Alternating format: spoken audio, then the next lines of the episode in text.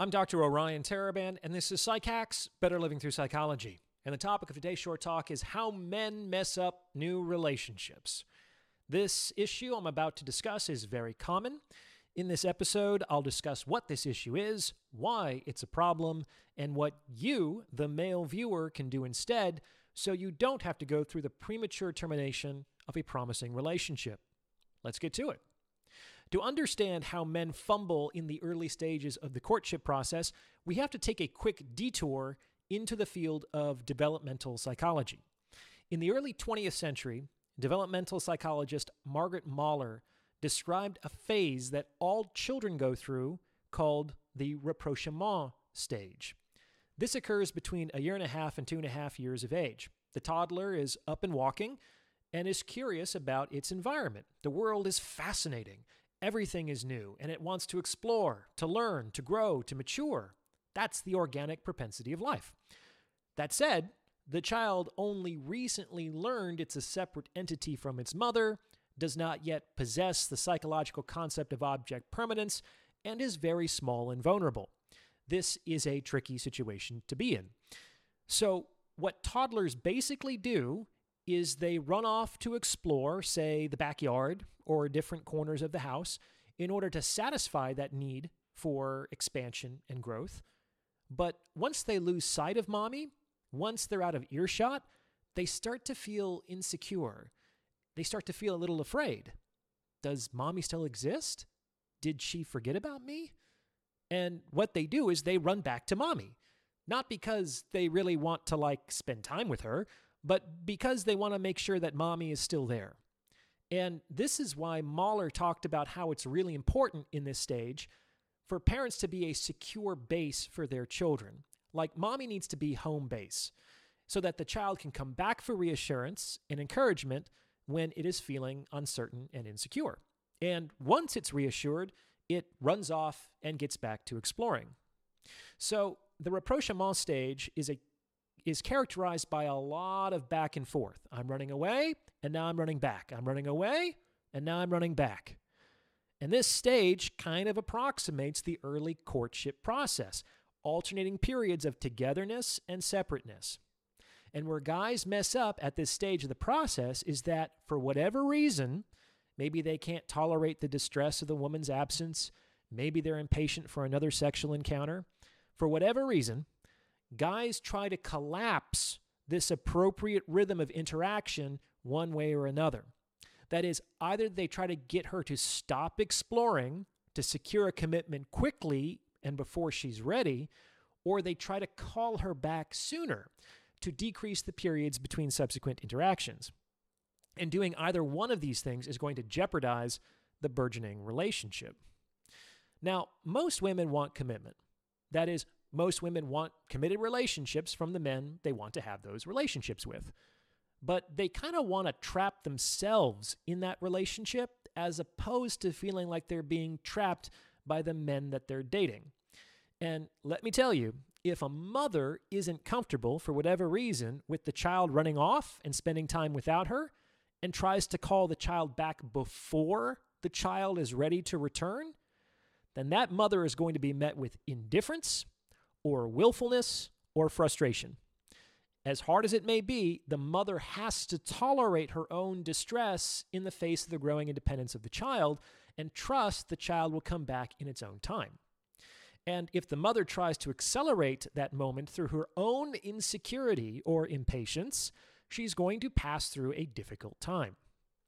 By analogy, men, you have to tolerate whatever distress or discomfort comes up in you when you haven't heard from a woman in a certain amount of time.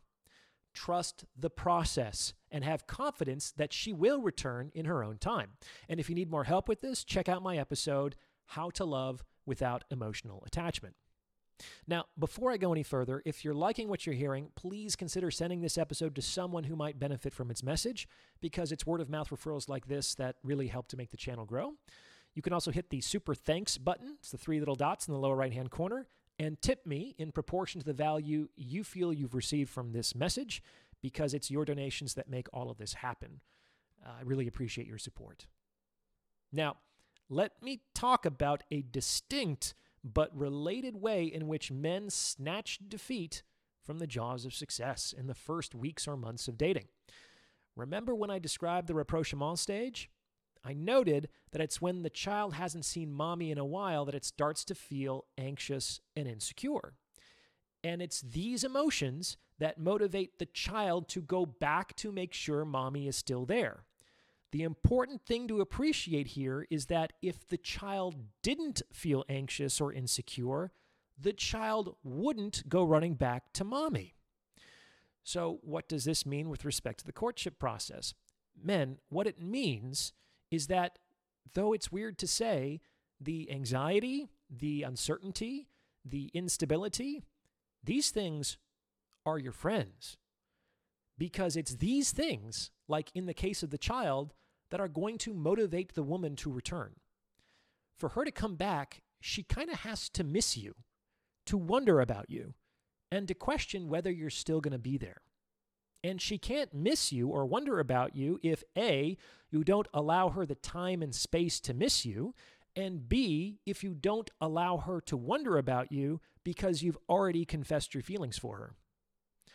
As I've mentioned before, it's important to give people the gift of your absence because it's your absence that creates the necessary conditions for a reunion. You can't reunite with someone who never leaves or who is not allowed to leave. Women, like children in the rapprochement stage, need to be allowed to come back in their own time. Seriously, don't worry about it. If you play your cards right, you'll miss this phase of the relationship before too long. And part of that longing for your presence should be a sense of wonder, a hint of uncertainty. Men mess this up all the time. They try to reduce that uncertainty as much as possible, as quickly as possible. They text, I had a great time last night. I really like you. I can't wait to see you again. Like, good work, dude. Um, it might be nice for a woman to hear those things in the moment that she hears them, but what they functionally do is they provide her reassurance without actually interacting with you. Remember, when the child is feeling insecure, it actually had to run back to mommy for that reassurance. And here you are providing the reassurance without the interaction. And by doing so, you make the interaction unnecessary and redundant. Wow, good job. There is no need for her to come back to you to confirm how you feel, as you've already made that abundantly clear. The reunion is made necessary by the separation and the uncertainty. Don't mess with them. Ideally, and this is especially true in the early stages of the courtship process, the woman should feel unsure about how you feel about her. This creates the necessary conditions for further interaction to resolve that uncertainty. Like after you first sleep with a woman, she should pass through a moment where she begins to wonder whether that was just a one night stand. She should think, oh, that's strange. I usually hear from a man by now was he just using me for sex? Was that just a hookup? I thought he liked me. The date went really well, huh? This is a good place for a woman to be because it creates the emotional motivation for her to come back to resolve her uncertainties. And before I get any flack for this suggestion, just consider that the alternative is trying to get women to come back before they're ready to do so. And we all know how well that goes. What do you think? Does this fit with your own experience? Let me know in the comments below. And if you've gotten this far, you might as well like this episode and subscribe to this channel. You may also consider becoming a channel member with perks like priority review of comments or booking a paid consultation. As always, thank you for listening.